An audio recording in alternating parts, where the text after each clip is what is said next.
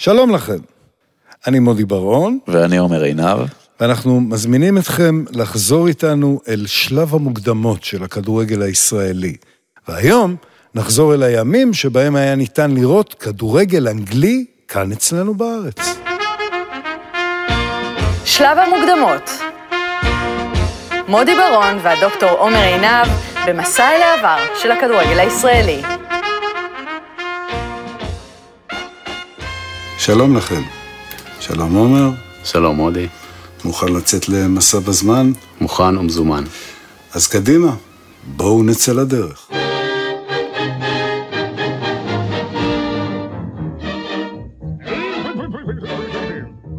In tropical climes, there are certain times of day when all the citizens retire to tear their clothes off and perspire. It's one of those rules that the greatest fools obey.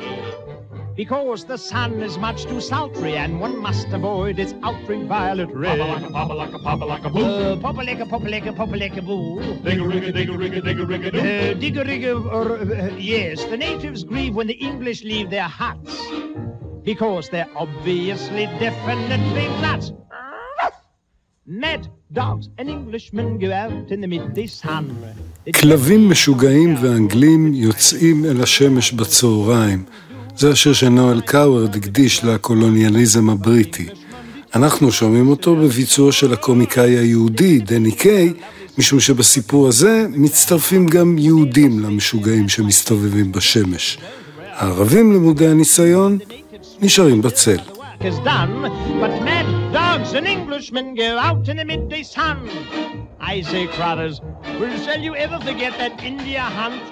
We were hunting tigers, you see, and... Uh, בסוף חודש מרץ, השמש הארץ-ישראלית עדיין לא קופחת, ובאוויר ההרים הצלול של הר הצופים בירושלים מתערבבים קולות המואזינים, פעמוני הכנסיות, שירתה של מקהלת האוניברסיטה העברית, שעורכת חזרה באמפיתיאטרון של האוניברסיטה, והרעש המאיים במקצת שיוצרים מאות השוטרים הבריטים שמתרכזים בהר הצופים ב-31 למרץ 1935. הסטודנטים של האוניברסיטה העברית נלחצים מן הסתם מכמות השוטרים הזו על ההר, לפי מיטב ידיעתם אין כרגע איזו מתיחות שמצדיקה ריכוז כזה של שוטרים, אז מדוע, אומר, הם אה, מתכנסים הבוקר על ההר, כל כך הרבה שוטרים? קודם כל, צפירת הרגעה, מדובר בכדורגל אה, ותו לא. יש משחק גמר חגיגי בגביע דאובגין, גביע דאובגין המשטרתי יש לומר, אה, בין אה, משטרת מחוז נצרת למשטרת מחוז תל אביב, אה, ולשם כך נתכנסנו. למשחק כדורגל של המשטרה הבריטית? אכן כן, אותה משטרה בריטית שלקחה את אליפות ארץ ישראל הראשונה? כן ולא. המשטרה הבריטית הידועה לנו מספרי הטריוויה שלקחה את האליפות הראשונה אה, של הליגה, של ההתאחדות, ב-1932 הורכבה משוטרים בריטים, אה, אבל פה אנחנו מדברים על משהו אחר, ובשביל זה אנחנו צריכים לחזור אה, קצת אחורה בזמן. לשם כך התכנסנו, לחזור קצת אחורה בזמן. יאללה. אה, טוב, הבריטים הגיעו לכאן, כבר דיברנו על זה בפרקים קודמים, אה, אה, ב-1917 הגיעו ומימשו את השליטה שלהם בארץ, בהתחלה בשלטון צבאי, ומ-1920 בשלטון אזרחי, שלטון המנדט, והרגע המכונן של הספורט, הכדורגל הבריטי בארץ, היה ב-1921, במרץ 21, אה, כשהוקם מועדון הספורט ירושלים. המועדון הזה הוקם על התפר שבין המושבה היוונית למושבה הגרמנית, במגרש שאנחנו נכיר אותו כעבור כמה עשרות שנים בשם קטמון. אה, מועדון הספורט אה, נחנך ב-1921, וזה, הוא- נוסד בשביל לשמש מקום לפקידים הממשלתיים שגדשו את ירושלים, אה, שיהיה להם מקום איפה לבלות בשעות הפנאי, במגוון ענפי ספורט, וממנו בעצם, בעצם התפתח הכדורגל הארץ-ישראלי אה, פלסטינאי. ומתי הקבוצה האנגלית הזאת קובעת משחק נגד מכבי חשמונאי ירושלים? אה, בהתחלה לפי מזג האוויר ומצב הרוח, אה, אבל לאט לאט מתחילים להירקם כל מיני מפעלים ספורטיביים, גביע ווינדהאם דידס למשל, על שם המזכיר, המזכיר הראשי של הממשלה, שבגלגולו הנוכחי אנחנו מכירים אותו כגביע המדינה, וזה הגביע הראשון שבהתחלה שיחקו בו קבוצות בריטיות ולאחר מכן קבוצות יהודיות וגם ערביות בשלב מסוים. זה סוג אחד של גביע. בסוף שנות ה-20 הוקמה התאחדות הארץ ישראלית לכדורגל. Mm-hmm. שזה כבר היה גוף אה, אה, יהודי. אה, עם נציגות ערבית על הנייר, לא באמת, אבל עם נציגות בריטית שרירה וקיימת, ש, שגרמה לכך שהיו קבוצות בריטיות בהתאחדות. וההתאחדות הזאת מארגנת ליגה. ההתאחדות הזאת, קודם כל, מצטרפת ומסתפחת לגביע, לגביע הארץ ישראלי שכבר דיברנו עליו, הוא הפך, הוא מגביע בדומיננטיות בריטית, ובסוף שנות ה-20 הוא הפך להיות גביע בדומיננטיות יהודית, וזה של ההתאחדות. ולקראת סוף שנות ה-20, תחילת שנות ה-30, מנסים לארגן ליגה. זה בהתחלה קצת יש חבלי לידה, ומתחילה ליגה ונפסקת, וקשה מאוד לארגן מבחינה לוגיסטית וכספית, אבל אה, כמו שהזכרנו, ב-1932 מתחילה ומסתיימת ליגה כמו שצריך, אה, והמשטרה הבריטית זוכה בה. אבל הנה עכשיו, אנחנו ב-1935, והמשטרה הבריטית כבר לא משחקת בליגה הארץ-ישראלית, ומשחקת נגד עצמה בעצם, היום כאן בהר הצופים. כן, בעצם, כמו תמיד, כדורגל קשור לפוליטיקה, ואנחנו צריכים לחזור ל-1929 בשביל להבין מה באמת קרה כאן. מאורעות תרפ"ט באוגוסט 1929 אה, הביאו לשבר גדול גם ביחסים בין יהודים לערבים וגם ביחסים בין הבריטים לקהילות בארץ. אה, הפועל היוצא של, אחד מהפועלים היוצאים של, של הדבר הזה, אה, קודם כל זה הספר הלבן של פספילד, של הלורד פספילד, שהגביל מכירת קרקעות והגירה יהודית לארץ ישראל. הדבר הזה גרם למתח גדול בין יהודים לבריטים ולתקריות על המגרש שהסתיימו בכעס בריטי גדול ובחרם על על, על הקבוצות האזרחיות, כמו שהם קראו לזה, הקבוצות היהודיות. אה, והדבר הזה בעצם הביא לפירוד בכדורגל, בהתאחדויות הכדורגל. סצנת השיא היא נדמה לי דווקא לא במסגרת הליגה, אלא במסגרת הגביע הארץ-ישראלי. נכון. ב-1932, באותה שנה שבה המשטרה הבריטית אה, אה, זוכה באליפות, היא גם מגיעה לגמר הגביע בפתח תקווה, נגד הפועל חיפה, עם כוכבה הגדול יעקב יאנה שטרן, שחקן הכוח וינה לשעבר, כוח וינה זה מוטיב חוזר אצלנו, ושטרן מחליט לפוצץ את המשחק לקראת סופו בגלל שריקה שהוא לא אהב של השופט. המשחק מפוצץ, זה דרמה אדירה, אה, הוא מורחק מהליגה לשנה או שנתיים, אה, הבריטים החליטו שדי, די להם כבר, הם, הם, הם הפסיקו לשחק, הם החרימו וחזרו, ועכשיו הם החליטו שדי, אה, והם בעצם מפנים את המאמצים, את המאמצי הספורט שלהם יותר פנימה לעצמם, הם מבינים שהם לא יכולים כל כך להסתבך עם המקומיים. אז נכון למרץ 1935, היהודים משחקים עם עצמם בליגה משלהם, האנגלים משחקים בכל מיני ליגות משלהם, ולפלסטינים יש גם ליגה משלהם? כן, ההתאחדות הפלסטינית אה, אה, הוקמה ב-1932, אה, והיא באמת מתחילה להצמיח לעצמה באמת הרבה ענפים, והתאחדות הספורט הפלסטינית זה הושמע, וב-1935 היא כבר עצמאית לחלוטין, ויש לה גביעים משלה ומפעלים משלה. אז איפה אם בכלל יהודים וערבים כן משחקים כדורגל ביחד? ב-1935, אה, אני חושש שהתשובה היחידה לכך היא בגביע דאוביגן. אהה. ולכן נסביר, בוא רגע נסביר מה זה הדבר הזה. אה, אנחנו מדברים שוב על 1929, אה, אחד הדברים הבולטים שהיו באותם אירועים מאוד אלימים זה חוסר התפקוד של המשטרה. ובעקבות כך עשו מה שעושים פה עד היום הזה, ועדת חקירה. ועדת החקירה הייתה בראשות הרברט דאוביגן, בחור בריטי, שהיה מפכ"ל של צילון, סרי לנקה, במשך המון שנים, מין ג'וב אה, נצחי שכזה.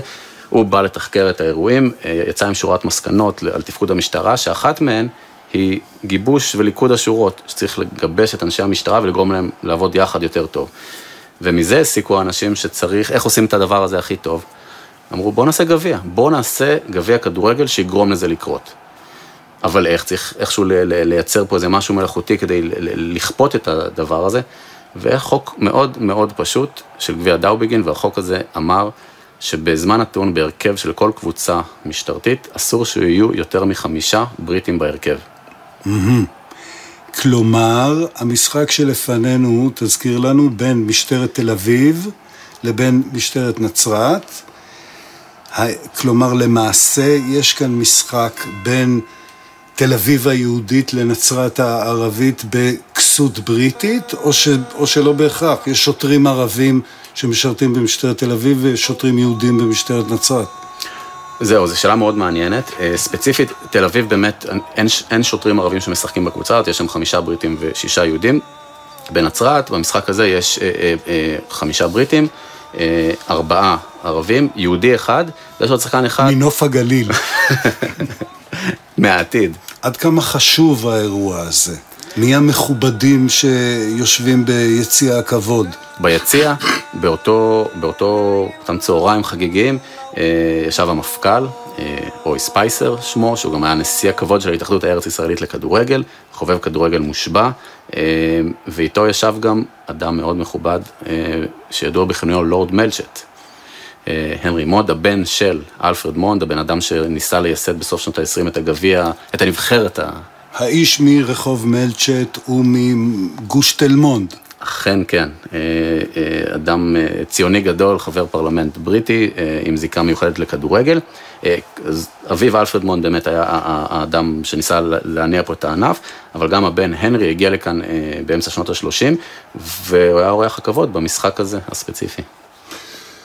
אז למרות ההרכבים הרב-לאומיים והליהוקים המקומיים, עכשיו, עם שריקת הפתיחה, נשמע בחוצות ירושלים הסאונד שאין לטעות בו של קהל כדורגל אנגלי.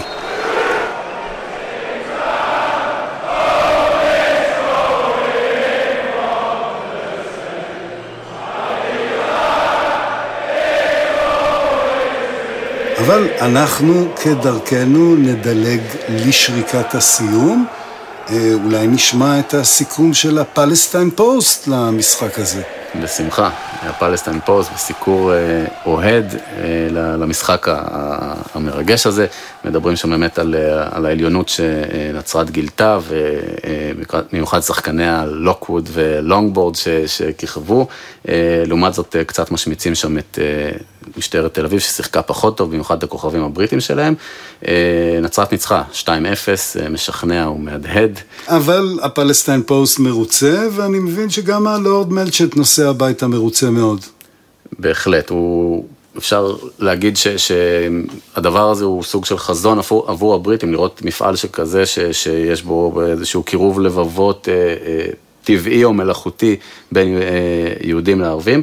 כעבור עשרה חודשים, ממש ערב פרוץ אה, המרד הערבי, הלורד מלצ'ל טוען, אה, אה, נואם בפרלמנט, אגב ייסוד מועצה מחוקקת כאן בארץ, טיעונים בעד ונגד, והוא אומר, אני רואה בחזוני את היהודים והערבים חיים יחד, והוא הביא כדוגמה את מה שהוא ראה, הוא אומר, אני הייתי במשחק בירושלים לפני שנה, וראיתי שם בסוף את, את, את הקבוצה מנצרת מנצחת, והקפטן האנגלי ניסה על מצד אחד על כתפי שחקן יהודי ומצד השני על כתפי שחקן ערבי, וזה מה שאנחנו רוצים לראות בארץ. אבל כמו שכבר אה, רמזת, כשמלצ'ט, או ימים ספורים, חודשים ספורים אחרי שמלצ'ט מתפאר בתמונה הזו בפרלמנט הבריטי, למשטרה הבריטית כבר אין זמן לשחק אה, כדורגל, ונדמה לי שגם הדמוגרפיה של תחנות המשטרה אה, משתנה מאוד. משום שבמסגרת המרד הערבי והשביתה הכללית, השוטרים הערבים מתפטרים בהמוניהם, וחברי ההגנה מתגייסים בהמוניהם למשטרה הבריטית. כן, ולא רק זה, גם כל הנוטרים ש, שגויסו, פתחו ליגה משלהם, ליגת הנוטרים אה, על שם אה, אורוק. אה. אבל כן, גם המשטרה באמת שינתה את, אה, את, את צביונה, אבל כן חשוב להגיד שגביע דאובגין המשיך להיות משוחק בצורה כזו או אחרת כל השנים.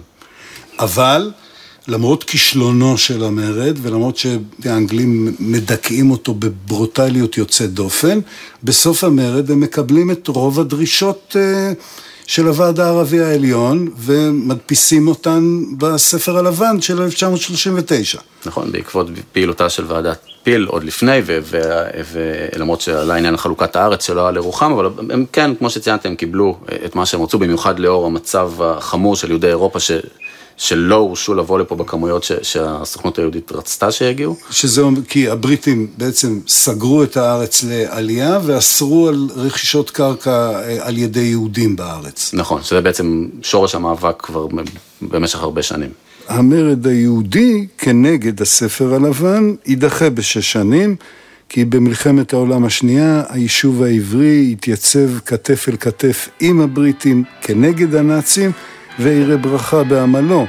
הארץ הופכת לבסיס אספקה ולאתר הבראה ללוחמי בעלות הברית. אז בואו נבלה את שנות המלחמה במקום הכי מדליק בארץ ישראל בשנים האלה, הטיילת של תל אביב, שמרגישה כמו איביזיה על מדים. אנחנו מסתובבים כאן בין המון חיילים בריטים, חלקם משרתים בארץ, חלקם נמצאים כאן בחופשה, כולם משתכרים בבתי הקפה של הטיילת. Praise the Lord and pass the ammunition, הם שרים ב-happy hour, והערב הם צוחקים, עומר, על משחק כדורגל שהם ראו בצהריים. יש להם סיבה טובה לצחוק, באמת תיארת יפה את, המחז... את המחזות בטיילת, ומאוחר יותר, מוקדם יותר באותו יום, בצהריים של ה Boxing Day הידוע. ה Boxing Day. כן. יום, יום משמעותי ב, בלוח השנה הכדורגלני של אנגליה. עד היום, כן, אנחנו מחכים כל השנה לשבוע חג המולד, או למחזור לחג המולד בליגה האנגלית, בפרמייר ליג, וזה באמת משהו שהוא קדום. 26 אה, בדצמבר 1941, אותו יום שעליו אנחנו מדברים, מגיעה לתל אביב קבוצת הפאר וונדרס. הופה. כן. הבולטון וונדרס? לא. קצת. המקור הוא כן של בולטון וונדרס, קבוצה שאנחנו מכירים אותה גם היום, והיה לנו אפילו, אני חושב, נציגות ישראלית שם לפני כך וכך שנים. אה, הקבוצה הזאת, השחקנים הם יוצאי בולטון וונדרס, אבל הם גויסו לצבא הבריטי בזמן המלחמה, אה, והצבא פשוט החליט לנצל את כישוריהם כשחקני כדורגל ולרכז אותם כקבוצה, יחד עם חיזוק של שחקנים סקוטים. והקבוצה הזאת עשתה מסע של משחקי ראווה בחזיתות השונות, ובדצמבר 41 הם היו במזרח התיכון. הגיעו מטורקיה לתל אביב והתמודדו בתל אביב, בצדון המכבייה, נגד נבחרת מקומית. אז מה מצחיק בזה? או, טוב ששאלת. המשחק היה אמור להיערך נגד הנבחרת המובחרת של אה, פלסטינה, ארץ ישראל. מי שהיה אחראי להרכיב את הנבחרת הזאת היה הנציב העליון שבאחריותו אה, הורכבה הנבחרת. נערכו משחקי מבחן. בכבודו בעצמו. בכבודו בעצמו, אז היה אה, מקמייקל הנכבד, אה, הוא הורה לבחור נציגות מכל העדות וה, והקהילות בארץ. שוב. שוב, כמו כמיטב המסורת הבריטית הגמלונית משהו, אה, נערכו משחקי מבחן, אבל ברגע האחרון ההרכב שונה, והיו בו שבעה שחקנים יהודים, אשכנזים, כולם ממכבי והפועל, למעט אחד, נתן פאנס שהוא יוצא מכבי, mm-hmm. עוד שני שחקנים בריטים, שחקן יווני, ושחקן אחד בודד ערבי פלסטיני. באיזה עמדה? שוער. אה. עכשיו, זה היה פחות או יותר איזשהו מס שהיה צריך לשלם, כי השוער הזה הוא לא היה, הוא לא היה אפילו, לא בטוח שהוא היה השוער הפלסטיני הכי טוב, הוא בטוח לא היה השחקן הפלסטיני הכי טוב שאפשר להרכיב בנבחרת ייצוגית כזאת, אבל אה, עבד אל-רני אל-הבאב שמו, הוא מיפו. יפו זה קרוב למגרש, הוא גם היה אח של מזכיר מועדון הספורט האסלאמי של יפו, אז הוא גם היה קרוב לצלחת. והיו לו כפפות. היו לו כפפות, ויום גשום לך תביא עכשיו חלוץ מדהים מחיפה, ג'אברה זרקה, ש... ש, ש... לך תביא מיפו, מישהו שיכול להגיע בזמן לאצטדיון המכבייה, וזה מה שעשו. הביאו את, את אה, הבאב, אה, והוא הורכב ב... ב... בנבחרת ארץ ישראל הייצוגית ששיחקה נגד וונדרס, צריך להגיד, זאת לא הייתה נבחרת רשמית של ההתאחדות, כמו שדיברנו בפרקים קודמים למשל על המוקדמות גביע העולם נגד מצרים או יוון, אותה נבחרת לא רשמית, אה, אבל שמתיימרת להיות ייצוגית. מה התוצאה? בואו נתחיל במחצית הראשונה. אה, נבחרת ארץ ישראל הייצוגית אה, כבשה אפס שערים, הוונדרס השתעשעו להנאתם וכבשו שמונה. אהה. האשם מוטל כמובן על השוער שנעבך הגיע וחטף על הראש, במחצית הוציאו אותו, הכניסו במקומו את השוער אה, היהודי של הפועל תל אביב, מאיר מליקה, ובמחצית השנייה, אני לא יודע מה וונדרס עשו, יכול להיות שהם שכבו על הדשא במרכז המגרש, או הלכו כבר לים, נתנו לנבחרת ארץ ישראל לכבוש, לכבוש שלושה שערים, נגמר 8-3. והפיאסקו הזה הסתיים להפעם. בכלל, שנים טובות לדו-קיום הכדורגלני בארץ ישראל, שנות מלחמת העולם. בהחלט, זה מין ירח דבש של יחסי יהודים ערבים בארץ, אה, אה, גם באופן עצמאי, שזה נושא נפרד שלא נספיק להיכנס אליו, אבל בטח בחסות הבריטית, שזה מה שאנחנו עוסקים בו היום. אה, אני יכול לתת כדוגמה את מפעל כמו הליגה למקומות עבודה, mm. שנשמע, אם אנחנו חושבים במונחים עכשוויים, זה נשמע משהו קצת על גבול ה... הספורטיאדה באילת. כן, משהו אולי קצת אה, זניח, אזוטרי, או לחובב, למכורים לדבר אה, תחרותי. אבל אז באמת זה היה עניין, כי היו פה באמת אה, בזמן מלחמת העולם תעשיות שהתפתחו והרבה חברות מסחריות ומשרדי ממשלה. והם פשוט לקחו שחקנים, קנו שחקני כדורגל שלא קיבלו כסף על המשחק, שילמו להם כסף ואמרו בואו אתם תשחקו אצלנו בליגה למקומות עבודה. אה, וככה היו הרבה משחקים תחת המסגרת הזאת, בעיקר בירושלים, ירושלים הייתה הלב של, של הליגה הזאת, ליגה ששוחקה הרבה שנים, אה, גם בתל אביב, יפו, חיפה היו ליגות כאלה, ובאמת שם שיתפו פעולה אה, יהודים ופלסטינים בצורה יוצאת מן הכלל, מסיבה מאוד פשוטה, לא היה, לא היה את המרכיב הלאומי, פשוט קיבלו כסף על מה שעשו, ביקשו מהם לשחק, שיחקו, וגם היה לא מעט קהל בהרבה מהמשחקים, זה בהחלט היה מאוד יצרי ומעניין, למרות שאת ה... את ה יישוב זה פחות, נסתכל על עיתונים עבריים של התקופה, זה פחות בא לידי ביטוי, אבל בעיתונים הבריטיים, בפלסטיין פוסט, זה, זה בהחלט היה מאוד ניכר. אנחנו נזכור את הדבר הזה שכדורגלנים נשכרים לעבודה על מנת בעצם לשחק כדורגל, אבל אם נישאר כאן על הטיילת עד סוף המלחמה, נראה איך החיילים הבריטים מסיימים את הבירה, יורדים מהטיילת אל חוף הים על מנת להשכיב מערב לאוניית מעפילים. הם מקבלים גם פקודות מפורשות לא לשבת יותר בבתי קפה של יהודים, פן הם יחטפו או יתנגשו בהם. כן, באמת היוצרות קצת התהפכו, ובאמת מהקרבה הבריטית היהודית שאפיינה את השנים הראשונות של המנדט, ואפילו בשנות המרד הערבי, 36-9, בשלהי מלחמת העולם היא מתהפכת בגלל באמת הרצון היהודי בזמן השואה, בעקבות השואה, לפתוח את שערי הארץ, מה שהבריטים לא אפשרו, המצב, המתח הפוליטי הלך והחריף, במקביל הבריטים קצת יותר התקרבו לצד הפלסטיני. ואני אקח את זה למחוזות הכדורגל, ב-1944 התאחדות, הכדור, התאחדות הספורט הפלסטינית מוקמת מחדש, ואז למעשה במצב שבו הבריטים שהיו מאוד מעורבים בהתאחדות הארץ ישראלית לכדורגל, הם עברו צעד והקשרים שלהם התפתחו בצורה יוצאת מן הכלל עם ההתאחדות הפלסטינית, ניתקו מהכדורגל מה, והספורט הציוני, וכך לקראת סוף המלחמה כבר, כשהתחילה תנועת המרי היהודית, מה שנקרא, שההגנה, האצ"ל והלח"י שילבו ידיים, למרות שזה לא היה באמת שילוב ידיים, אבל היו פעולות רבות של כל הארגונים האלה. פעולות צבאיות נגד הבריטים, והדבר הזה הביא לריחוק עוד יותר גדול, שגם קיבל את הביטוי שלו במגרש הכדורגל. ויש לומר שכמו במרד הערבי, הבריטים מנסים לדכא את המרד העברי בברוטליות רבה ובאמצעים אה, דרקוניים. כן, אני חושב שהם כן למדו את הלקח והם לא השתמשו באמת באותה אלימות קטלנית שבה השתמשו נגד הפלסטינים במרד בסוף שנות ה-30, אבל הם כן אה, אה, הבינו שצריך לנקוט צעדים אה, חריפים, אוצרים שהוטלו על, על, על הערים, חיפושים, אנחנו יודעים, ניקח, נגיע ל-1946, 7 באמת... השבת השחורה המפורסמת. כן, מבצע אגתה שידוע בשם השבת השחורה, שהוא היה בתגובה למה שכונה ליל הגשרים, ובתגובה לעוד כל מיני דברים, באמת חיפושים של, של נשק, מעצרים של אנשים, היה מאבק גלוי בין... מה האיש... זה אומר עוצר? עוצר לדוגמה על, על מה? על כל ירושלים? על שכונות בירושלים? כן, על שכונות, הם יכלו לתחם את זה גם, לדוגמה לשכונות ה... סגר נושם, סגר...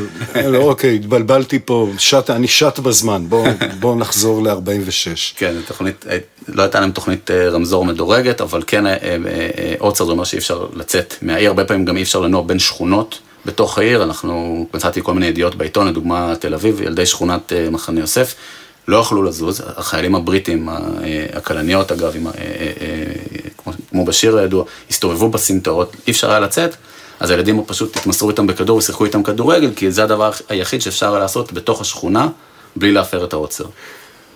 אבל זה, שוב, לא הכדורגל היחידי שהבריטים בכל זאת עדיין מתעקשים לשחק עם בני הארץ.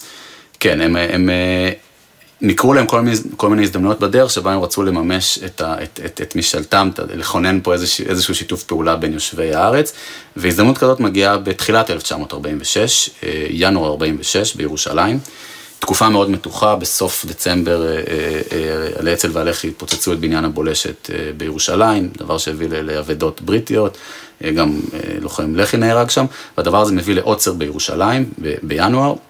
ועל רקע העוצר הזה מתארגן משחק שהתארגן, שבעצם תוכנן המון זמן קודם, לכבוד המחנה השמיני, הארמיה השמינית, הבריטית שעצרה את רומל במדבר במלחמת העולם השנייה, ולכבודה רצו לקיים משחק. שבזכות הארמיה הזו יכולנו לשבת על חוף הים של תל אביב בזמן אה, מלחמת העולם. בדיוק, זה, אנחנו חוזרים ל, ל, לימי הפאניקה באמת של 1941, 2, אה, מצדה על הכרמל, ותוכניות שבאמת חשבו ש... ש אה, שהגרמנים עומדים לכבוש את הארץ. כן, זה, על זה באמת דובר, זה היה פחד ממשי, ומה שקרה באל עלמן ובמדבר באפריקה היה לו חלק מאוד משמעותי. משמעותי במניעה של הדבר הזה.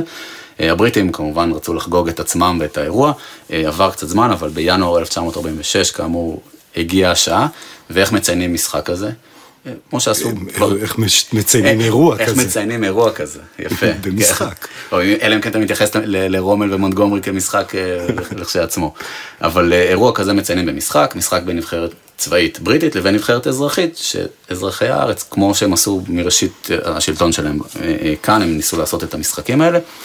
אה, רק שהפעם, בניגוד למה שקרה נגיד עם הוונדרס, שם השיתוף פעולה של הבריטים היה יותר הדוק עם ההתאחדות הארץ-ישראלית, פה שיתוף הפעולה ההדוק הוא עם ההתאחדות הפלסטינית.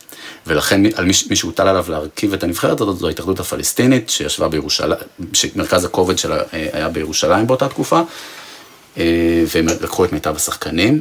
אבל הבריטים הכתיבו להם כפי שהכתיבו... מה, מין נבחרת פלסטין או נבחרת אה, אל-קודס? אל-קודס, כן, עם, עם, עם חיזוקים מהערים, גם מחיפה ומיפו. נבחרת פלסטין. נבחרת פלסטין הלא רשמית, אבל אה, אה, הבריטים, כמו שהתעקשו אז להביא את השחקן הפלסטיני מיפו, הם עכשיו התעקשו גם להביא את השחקנים היהודים מתל אביב. וגם אמרו, ואל תביאו לנו כמו השוער שהבאתם לנו נגד הוונדר, אז בואו נמצא שחקנים ממש. כן, ובפרשנות הציונית שלאחר המשחק שעוד נגיע לזה, אמרו שאין, אתה יודע, זה לא רמה, הנבחרת הפלסטינית, הם היו חייבים להביא שחקנים יהודים כדי להעלות את הרמה. אה. אבל זה כבר בעיני המתבונן. אה, שני שחקנים של הפועל תל אביב, אה, צבי ארליך, הידוע בשמו דוקטור, ואברהם אה, פלמן בוצ'קה, שחקני הפועל תל אביב, שגם לפרנסתם עובדים בתאגיד הנפט של. שהתקבלו לעבודה בשל על מנת לשחק כדורגל בליגה למקומות עבודה מן הסתם. ולהתפרנס, כי אז כמו היום בהפועל תל אביב כסף לא שילמו, אז הם באמת קיבלו את הג'וב הזה, והיה צריך להביא אותם לירושלים, ב- לאירוע לא, שההתאחדות הארץ הישראלית לא מעורבת בו. בזמן עוצר על העיר אין, אין יוצא ואין נכנס. הבריטים, במניפולציות אה, קצת אכזריות, הצליחו להביא אותם, הם פשוט איימו עליהם בפיטורים. השחקנים היהודים, אה, בוצ'קה ודוקטור פשוט אה, אה, הורשו להיכנס לירושלים אה, בגלל הלחץ הבריטי, הם פשוט הבינו שהם יפוטרו אם הם לא יעשו את זה, וכך למרות העוצר הם הגיעו והתייצבו לאותו משחק בסוף ינואר באימקה. הצטיינו כמובן, אבל, שוב הנבחרת הבריטית ניצחה 7-3, הנבחרת הצבאית ניצחה 7-3 את הנבחרת האזרחית, אה, ומה שמאוד הכעיס את ההתאחדות הארץ-ישראלית, שהיה שידור רדיו, היה שירים ושערים המוקדם ברדיו אה, פלסטיין, ושם קראו לדוקטור שחקן אוסטרי, כי הוא הרי הגיע מהכוח וינה. הוא שחקן אוסטרי ולא שחקן יהודי, ואיך בכלל אפשר לקיים את המשחק הזה בלי התאחדות הארץ-ישראלית, שהיא הגורם הבינלאומי היחיד המוסמך פה בארץ, זה עורר ממש אה, סערה בביצת הכדורגל. גם מבחינת הפרופוגנדה הבריטית, להציג אותו כאוסטרי זה החמצת המטרה. לחלוטין, זה אפילו, אה, יכול להיות שהוא לא, לא קיבל את הממו, השדר, הוא לא קיבל אותו מה, מה, מהמזכיר הראשי של הממשלה, אבל זה לגמרי מחטיא את המטרה, זה שוב אותו ניסיון בריטי ש... שקרה בדצמבר 41 במכבייה עם השוער הפלסטיני, קורה עכשיו עם השחקנים היהודים, זה מתוך רצון לקרב לבבות, הם מחטיאים את השער. אם כבר, בוא נעשה השוואה. אצטדיון המכבייה והמגרש שמארח את המשחק הזה, עם מגרש אימקה, מי הוא האצטדיון הבכיר בארץ ישראל? תלוי את מי אתה שואל. אם תשאל את אוהדי הכדורגל הצעירים, אוהדי בית"ר, מכבי והפועל תל אביב, הם יגידו לך שבכל שבת הם הולכים לאצטדיון המכבייה, ושם הם רואים את הכדורגל הטוב ביותר, באצטדיון הטוב ביותר. אבל אם תשאל כל בריטי בארץ, הוא יגיד לך שאם כזה מקדש הכדורגל, המקדש תרתי משמע נמצא במקום גבוה בירושלים, אה, ושם באמת היו משחקים הכי חשובים בארץ. זה המג, המגרש המרכזי של הבריטים. כן, ימקה. כן, כן, זה קרוב ליד בניין, מול מלון המלך דוד, איפה שכל פקידי הממשלה יושבים, הרבה מהם. אה, מקום מרכזי מכל בחינה, ושם היו באמת המשחקים החשובים ביותר, אגב, גם של ההתאחדות הארץ ישראלית, אבל, אבל זה היה מזוהה עם הבריטים, אה, ובהחלט, זה, אפשר, אפשר, זה, יש פה מאבק מעניין בשני המקומות האלה, מה, מה אצטדיון הכדורגל החשוב והטוב יותר. שנה לאחר מכן הבריטים יעזבו את ירושלים, אבל ישאירו אחריהם תשתית כדורגלנית נאותה. בית"ר ירושלים תקבל את המגרש באימקה, הפועל ירושלים תשחק בקטמון, ומהמגרש בהר הצופים לא יישאר זכר. אבל ביצים של טדי עדיין שרים על הר הצופים. עדיין מבקשים, ירושלים, ירושלים, האירי פנייך לבנך. מעל פסגת הר הצופים אשתח ולך אפיים תודה עומר. תודה רבה מודי. ותודה גם ליוסי פרץ מאולפני ביאליק 4 שעיצב את פס הקול. נתראה בקרוב עם עוד משחק מרחוק בשלב המוקדמות. ואנחנו מזמינים אתכם להאזין גם לפרקים נוספים שלנו ולעוד שלל הסכתים מעולים באפליקציית חמש רדיו, שבה ניתן להאזין גם לחמש באוויר ולשידורים ישירים של משחקים. להתראות. Yerusha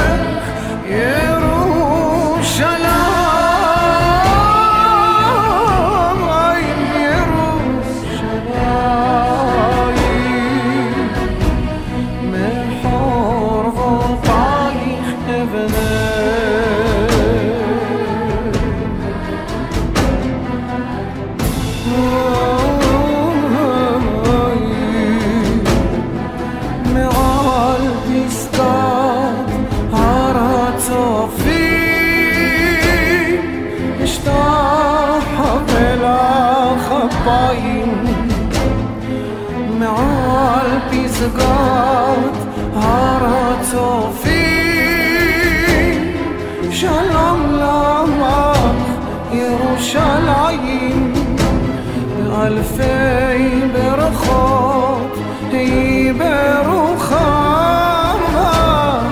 נקדש מלך עיר